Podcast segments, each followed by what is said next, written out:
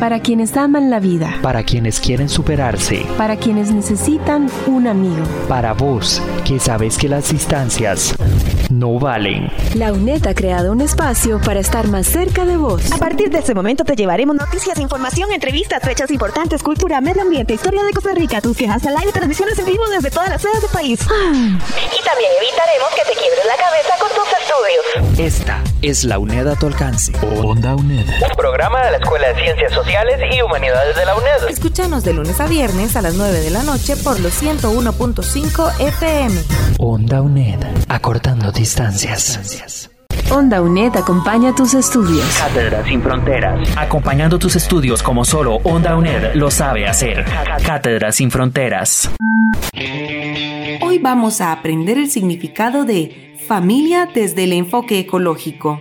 La familia, como todo concepto de construcción social e histórica, parte de una diversidad de posiciones. Una de estas posturas de estudio es el enfoque ecológico de la familia. Según este enfoque, el desarrollo de la persona combina tanto factores hereditarios como factores del ambiente, de las relaciones entre miembros de un hogar. Esta tendencia innovadora propone que el ser humano nace con determinado potencial de aprendizaje y de habilidades que el ambiente puede facilitar u obstaculizar. Por tanto, desde el enfoque ecológico, la función más importante de la familia en relación con las necesidades de los hijos e hijas es aportar la estimulación apropiada para potenciar las habilidades de pensamiento y ejecutoras. Tomado de Vargas Rubilar J. y Arán Filippetti V.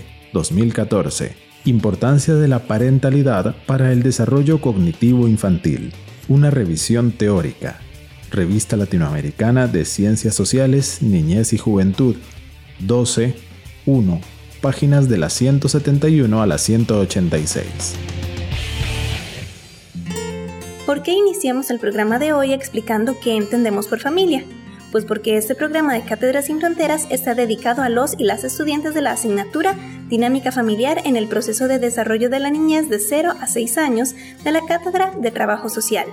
Hola, bienvenido y bienvenida a este programa. Hoy están con vos la periodista Ángela Arias y el profesor Christopher Camacho como productor de este espacio. Hola Christopher, muchísimas gracias por acompañarnos aquí. Buenas tardes Ángela, muchísimas gracias por la invitación al espacio. Antes de hablar con él, te dejamos con una curiosidad. Ya regresamos. ¿Sabías que? La parentalidad es un factor que contribuye de manera significativa en el desarrollo de los hijos e hijas. Desde el nacimiento, los niños y niñas requieren la estimulación permanente de sus padres, madres y encargados, quienes se convierten en sus primeros educadores. En la primera etapa de la vida es importante satisfacer las necesidades físicas y estimular las capacidades sensoriales, motoras, la atención y la memoria. Más adelante se agregan estímulos para el desarrollo del lenguaje verbal y la capacidad de pensamiento, la reflexión y las funciones ejecutivas. Los estudios sobre intervenciones destinadas al mejoramiento de la parentalidad aseguran que son efectivas al ser complementadas como herramientas para el aprendizaje y el desarrollo de los niños y niñas. Para más información te invitamos a leer el artículo Importancia de la parentalidad para el desarrollo cognitivo infantil, una revisión teórica publicado en el año 2014 por los autores Vargas Rubilar y Aram Filippetti en la Revista Latinoamericana de Ciencias Sociales, Niñez y Juventud. Onda UNED. Acortando distancias. Muchísimas gracias por seguir aquí en Cátedras sin Fronteras, un programa de Onda UNED.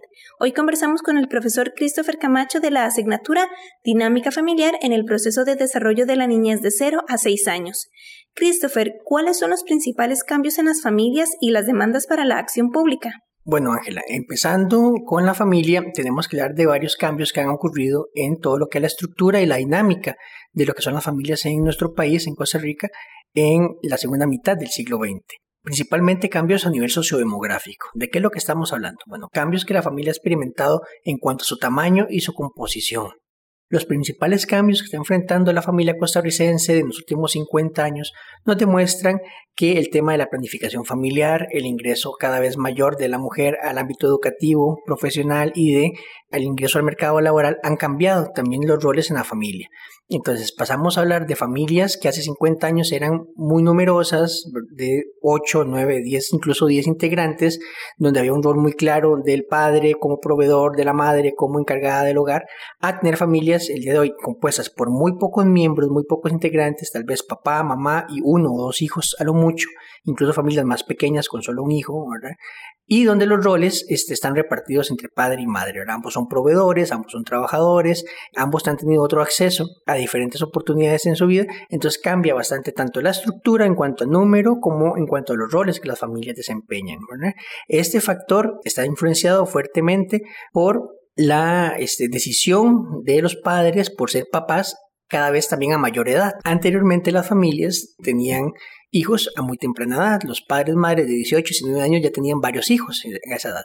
Hoy en día los padres están postergando la tenencia de sus hijos. Prefieren primero terminar su carrera profesional, su formación técnica, ingresar al mercado laboral, tener un espacio de trabajo estable, seguro y posterior a ese punto empezar a tener este, hijos, ya después de los 25, cercano a los 30, incluso posterior a los 30 años, cosa que era muy diferente en otro momento. Entonces, ese cambio de dinámica está afectando la configuración de las familias. Otro punto importante es que también como sociedad hemos logrado avances en nuestra calidad de vida, en el sector salud, en el sector educación, y estamos consiguiendo mayores estándares de calidad de vida. Eso se ve reflejado en que cada vez nuestro promedio de vida es más alto. En Costa Rica tenemos de los promedios de vida más altos en América Latina, por arriba de los 70, 70 años, llegando a 84 años en el caso de las mujeres, y eso hace que también entonces ciertas necesidades que las familias antes no tenían, ahora las tengan, como cuáles, por ejemplo, el cuidado tanto de menores de edad como también de adultos mayores, con todo lo que esto implica porque el cuidado de los adultos mayores implica también la atención de sus necesidades de salud, necesidades particulares de movilización y otra serie de condiciones, por ejemplo, la utilización del tiempo libre en la familia para esos adultos mayores, cosa que en el pasado no era tan usual, siendo que la tasa eh, de vida era mucho más baja. Entonces los adultos mayores no eran tantos como los que tenemos el día de hoy. Entonces esto genera nuevas necesidades también para la acción pública. ¿Qué tipo de necesidades? Bueno, el acceso a servicios. Hoy en día las familias ocupan que el Estado y que la organización propia de una comunidad les brinde espacios de recreación, espacios para poder atender a los adultos mayores, espacios para poder atender el cuidado de los menores de edad, ya que papá y mamá ambos están trabajando. Entonces esto genera demandas nuevas y eso también se va a ver reflejado, por tanto, en esos espacios, ¿verdad? Que son espacios socioeducativos, como por ejemplo las escuelas, que tienen un protagonismo diferente hoy en día que el que tenían hace 50 o 60 años. ¿Qué entendemos por socialización desde un enfoque de género sensitivo? Como comentábamos, esos cambios a nivel de la familia también generan cambios a nivel de los roles que cumple la familia. Un rol importante que tiene la familia es el tema de la socialización. La socialización la tenemos que entender como el proceso por el cual los seres humanos aprendemos a partir del modelaje que nos dan nuestros seres más cercanos. Es decir, un niño va a aprender cómo comunicarse, cómo dialogar, cómo responder, de acuerdo a cómo se lo está aprendiendo a sus padres, que son las personas más cercanas. Va a aprender normas sociales de acuerdo a lo que sus padres le enseñen, ¿verdad? O, personas cercanas como sus abuelos, hermanos mayores, figuras de autoridad. Entonces, en este caso, cuando hablamos de socialización desde un enfoque de género, estamos también introduciendo un factor importante, que es la lectura género sensitiva en los roles que cumple la familia, ¿verdad? Estamos empezando ya a poner en cuestionamiento la lectura de roles que se está haciendo a nivel de la familia, ¿verdad? Si la familia está cambiando en cuanto a su dinámica y la forma en que interactúan los diferentes integrantes de los grupos, también el tema de la socialización va a cambiar. No puede ser la misma socialización que teníamos hace 50 o 60 años. Hoy en día hablamos de una socialización que tiene que ser mucho más sensible con el tema del género y el uso del poder en el tema de la socialización. Hablamos de que la socialización incluye tanto un factor cultural como también de construcción de la personalidad en el niño o la niña. Entonces hablamos de que los padres tienen que tomar la socialización con plena conciencia, no como tal vez se asumía anteriormente, que los padres y las madres asumían roles que estaban establecidos y cumplían con su rol de proveedor y con su rol de cuidado del hogar. Hoy en día el tema de la socialización tiene que ser comprendido perfectamente por los progenitores y el rol que juegan en esa socialización. Es decir, si un padre va a asumir ciertos roles, va a enseñar eso a sus hijos e hijas ese padre, esa madre va a enseñar entonces a su hijo a cumplir con esos roles. Entonces tenemos que hacerlo con plena conciencia de cómo vamos a actuar para con ellos, ¿verdad? Y qué estructura familiar vamos a promover y qué roles vamos a implantar. Entonces, Si en el hogar vamos a promover, por ejemplo, que la mujer siga siendo la que se encargue de las labores de la casa, como lavar, cocinar, eh, aplanchar este, la ropa, eso es lo que los niños van a aprender. Si el padre solamente se va a quedar siendo una figura de autoridad, pero no va a ser una figura afectiva, no va a ser una figura de diálogo, no va a ser una figura mentora, eso es lo que el niño va a aprender y la niña va a aprender. Entonces la socialización hoy la podemos comprender con mayor conciencia y los padres pueden cambiar ese tema de los roles, ¿verdad? Donde puede hacer tareas compartidas en el hogar, donde los niños y las niñas busquen tanto consejo de sus padres como de sus madres, que haya una, una comunicación más transversal entre estas figuras de autoridad y los niños y las niñas y promover otro espacio de socialización. Entonces hablamos de que la socialización hay que promoverla como una toma de conciencia del individuo, ¿verdad? Que nace ciertamente entre una estructura social que es la familia, pero que esa familia va a jugar un rol importante en su aprendizaje, ¿verdad? En el aprendizaje de esta persona.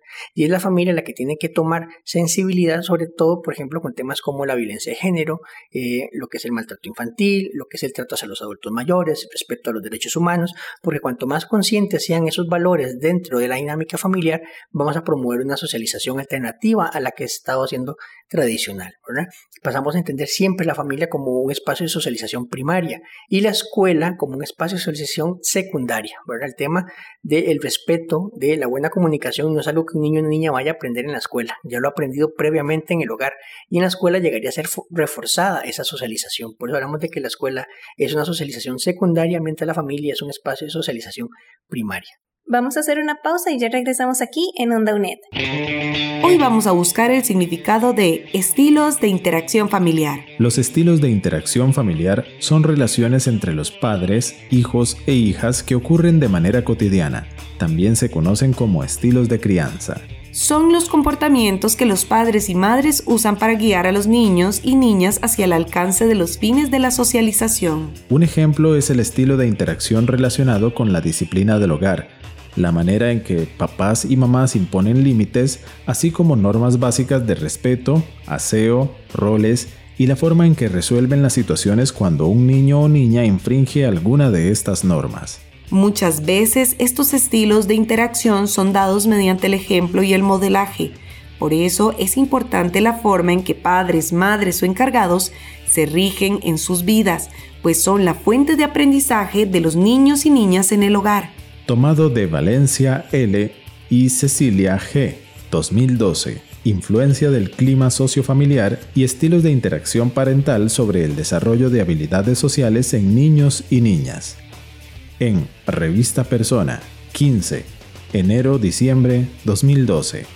Páginas 253 a 271. Escuchas Onda UNED. Muchas gracias por seguir con nosotros en Cátedras sin Fronteras, un programa de Onda UNED. Conversamos con el profesor Christopher Camacho de la asignatura Dinámica Familiar en el proceso de desarrollo de la niñez de 0 a 6 años. ¿Cuál es el impacto de la socialización a través de las familias y la influencia de otros grupos sociales? La socialización se da en un espacio cotidiano. La socialización, como hablábamos antes, no es algo que vayan a aprender en la escuela o este, en algún espacio educativo los niños y las niñas, sino que se da en un espacio cotidiano.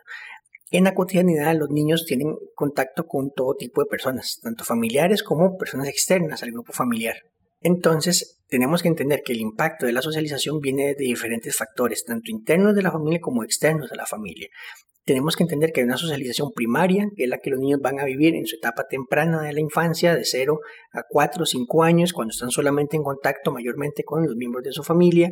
Tal vez la influencia, por ejemplo, de los medios de comunicación también puede verse este, en esa etapa temprana, hoy en día que tenemos tanto presencia de los medios de comunicación y de redes sociales, un segundo momento de socialización donde se reafirman o se ponen en cuestionamiento algunas de esas estructuras primarias que sería en la escuela, cuando ya el niño entra en contacto con otra figura de autoridad diferente a la de su papá y su mamá, que viene siendo su maestra, su director de la escuela, y también con otros agentes como por ejemplo sus compañeritos o compañeritas, Ciertos límites que le manejaban en el hogar, ahora también el niño tiene que aprender a este, manejarlos, a tener otras normas sociales en un espacio externo a su familia. Entonces se van sumando formas de socialización.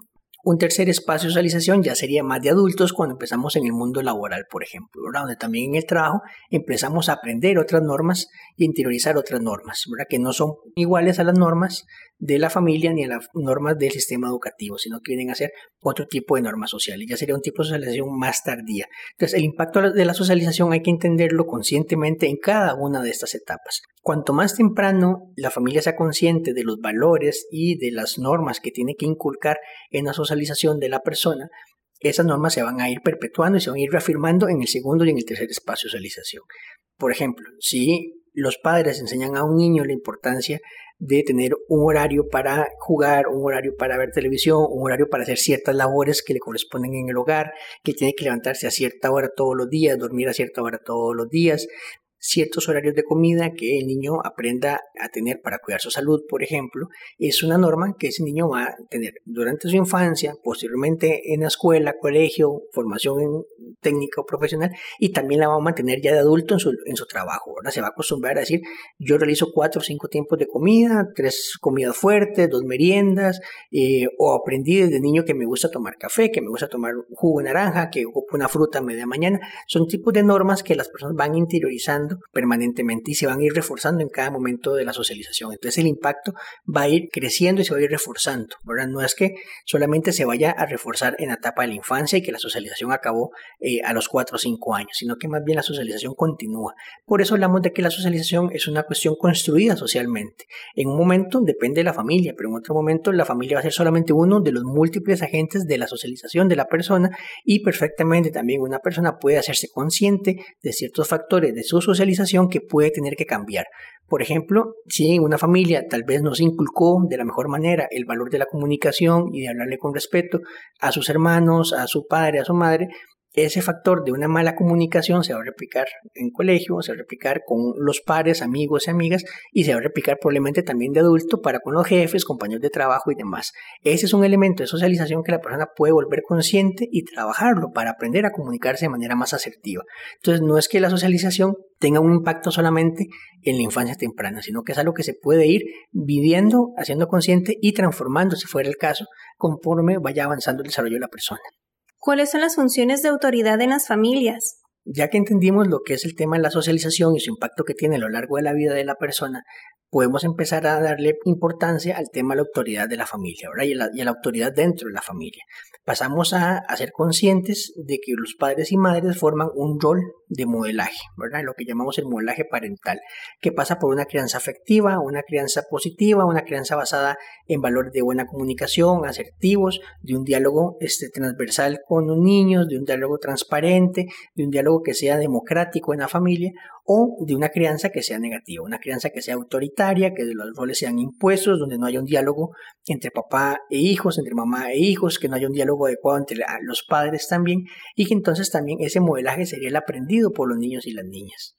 Entonces, en este caso, cuando hablamos de la autoridad de las familias, tiene que ser un tema de conciencia y un tema de conciencia en diferentes elementos. La familia pasa a dejar de ser solamente un espacio de convivencia a ser un espacio de aprendizaje. Aquí tenemos entonces papá, mamá, abuelitos, hermanos mayores, hermanos menores, entender que todos estamos aprendiendo juntos en esta interacción familiar y que cada uno va a cumplir con diferentes papeles en esa construcción de lo que es ser familia y lo que es la convivencia y lo que es el aprendizaje social de todas las personas en la familia.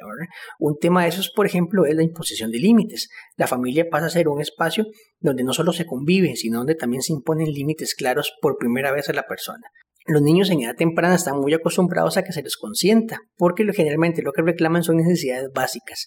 Entonces, cuando van creciendo y ya van empezando a plantear otras necesidades, otras demandas, los padres tienen que estar en plena conciencia de cuándo poner un límite, cuándo ir formando esto. Entonces, dentro de la socialización consciente en las familias, los padres tienen que saber cómo también transmitir ese límite.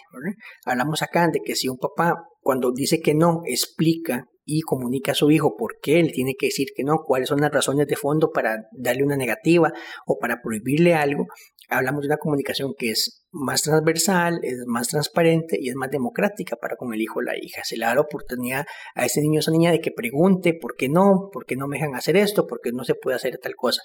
Sería diferente si el límite es impuesto desde una autoridad mucho más este, negativa, ¿verdad? donde la comunicación no sea asertiva, que sea una cuestión impuesta, donde sea un no sin ningún tipo de explicación, donde sea una negativa, sin entrar a conversar con el niño o la niña su opinión y cómo le hace sentir, que le digan que no ante esa situación. Entonces el niño o la niña en realidad no va a entender por qué le dicen que no o por qué le plantean ese límite.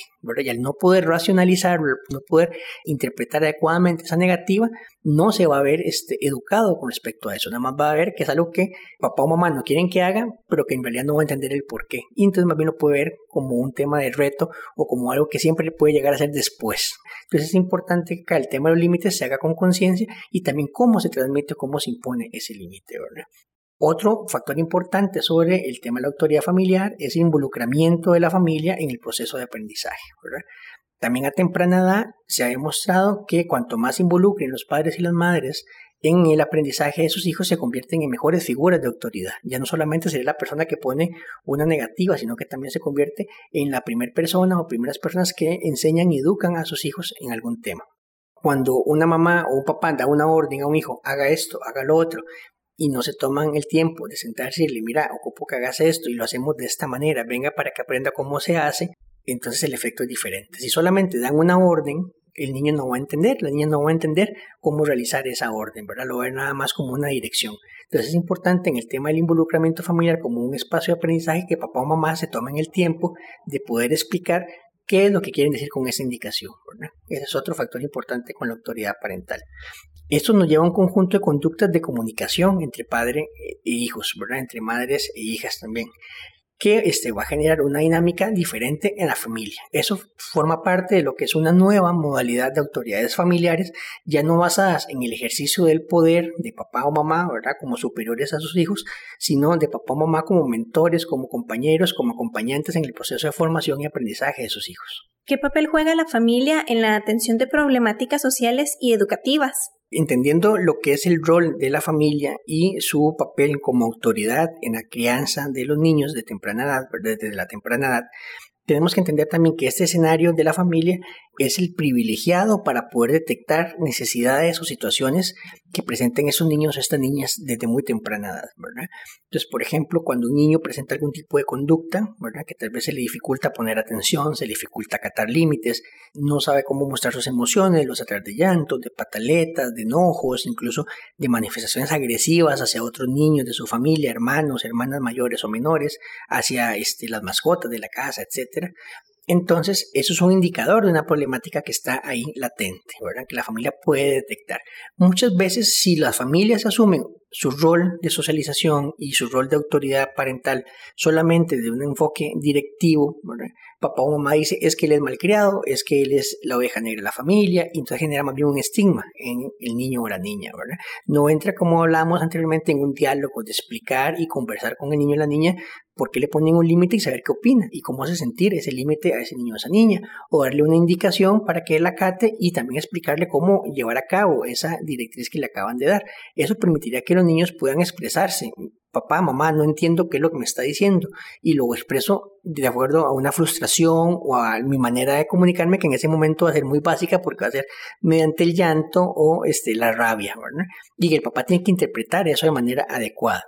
Entonces, eh, la familia como detectora de posibles o de potenciales problemáticas sociales en la vida del niño es fundamental en esta etapa temprana, ¿verdad? En la etapa en la que todavía estamos hablando de socialización primaria. Además, también los padres y los madres que logran un nivel de involucramiento con el aprendizaje de su hijo también van a poder detectar diferentes necesidades para el aprendizaje de esta persona, ¿verdad? De este niño o esta niña. Cosas tan básicas como, por ejemplo, poder observar como padres si el niño o la niña ve bien la televisión, ve bien el juego que utilizan la tablet, ve bien algún juego este, de estimulación que se le haya comprado de letras, de números o demás. Eso nos puede hablar de si ese niño o niña tiene alguna problemática visual, por ejemplo. Si ese niño o niña se le complica comunicarse y este, si tendrá algún problema también a nivel ejecutor del lenguaje, por ejemplo, o incluso descubrir intereses. Habrá niños que demuestran desde muy temprana edad el interés por algún tipo de arte, música, dibujos, artes plásticas, manualidades, otros que tal vez mostrarán más interés por el deporte, otros que efectivamente tal vez muestren interés por algún tema científico desde, desde muy pequeños. Entonces, identificar esas condiciones educativas también es muy importante para el futuro de ese niño ya en la etapa educativa de los seis años en adelante, porque los papás van a saber cuáles van a ser las áreas de fortaleza y en cuáles áreas hay que reforzar más el aprendizaje de sus hijos o sus hijas. Entonces la familia viene a ser las bases de ese futuro proceso de aprendizaje. Un papá o una mamá que, como hablamos, está más este, estructurado en una socialización tradicional, donde son proveedores, donde lo que cumplen es nada más con satisfacer las necesidades económicas y asumirse desde un rol de poder y no de comunicación con sus hijos, va a ser más difícil que puedan detectar tanto esas problemáticas como también esas potencialidades de aprendizaje que tenga cada niño o cada niña. Pongamos las cartas sobre la mesa. Expliquemos la familia como contexto educativo. Primero, desde una perspectiva ecologista se resalta la importancia del contexto familiar como sistema social. También se explica la relación entre las influencias ambientales y el desarrollo. Segundo, desde la teoría contextualista rescata la experiencia social del niño y de la niña para construir los aprendizajes. El ejemplo de padres y madres es la fuente socializadora de sus hijos e hijas. Tercero, la perspectiva social y cultural enfatiza que la familia impulsa a niños, niñas, padres y madres a progresar en el aprendizaje mediante el desarrollo de nuevas habilidades y competencias para la vida. Si quieres más información, te recomendamos leer el artículo Influencia del clima sociofamiliar y estilos de interacción parental sobre el desarrollo de las habilidades sociales en niños y niñas, publicado en el 2012 en la revista Persona.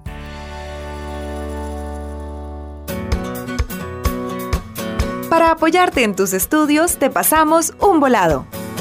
Esta asignatura tiene un segundo programa de radio que se encuentra disponible en el sitio web ondaunet.com. Christopher, ¿qué vamos a aprender en ese nuevo programa de radio? Ya en el siguiente programa de radio pasaríamos a hablar de lo que es la relación entre la familia y la escuela. Como hablamos en este, la familia viene a ser un espacio de socialización primaria. En el próximo vamos a ver el papel de la familia junto con el espacio de socialización secundaria que es la escuela. Christopher, muchísimas gracias por habernos acompañado en este programa de Cátedras sin Fronteras. Muchísimas gracias Ángela, es un gusto siempre acompañarte. Onda UNED, acortando distancias.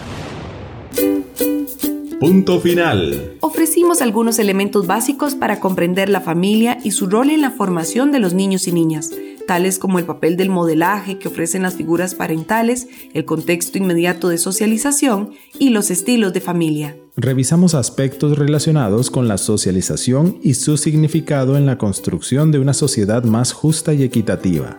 Con esto esperamos que te vaya muy bien en tus estudios este cuatrimestre. Muchísimas gracias por habernos acompañado en este programa. Aquí te acompañaron los locutores José Navarro y Diana Bokenford, el profesor Christopher Camacho como productor especialista de contenido y Ángela Arias en coproducción y edición. Te recordamos que puedes visitar el sitio web ondaunet.com para que estés atento a todos los programas de radio de esta y otras asignaturas y que así puedas complementar tus estudios. Muchísimas gracias y nos escuchamos en el próximo programa. Esto ha sido Cátedra sin Fronteras, acompañando tus estudios como solo, Onda, UNED, lo sabe hacer. Para vos, que sabes que las distancias no valen. Esta es la UNED a tu alcance. Onda UNED. Escúchanos de lunes a viernes por los 101.5 FM o desde cualquier computadora en el mundo por ondauned.com. Onda UNED, acortando distancias.